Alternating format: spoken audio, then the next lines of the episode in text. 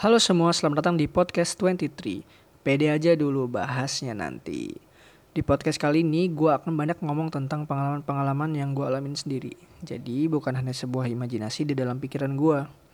Dan gue juga bakalan banyak cerita-cerita yang informatif, menarik, dan inspiratif bersama teman-teman gue. Oke, kalau gitu tungguin aja episode-episode yang akan diupdate. Terima kasih.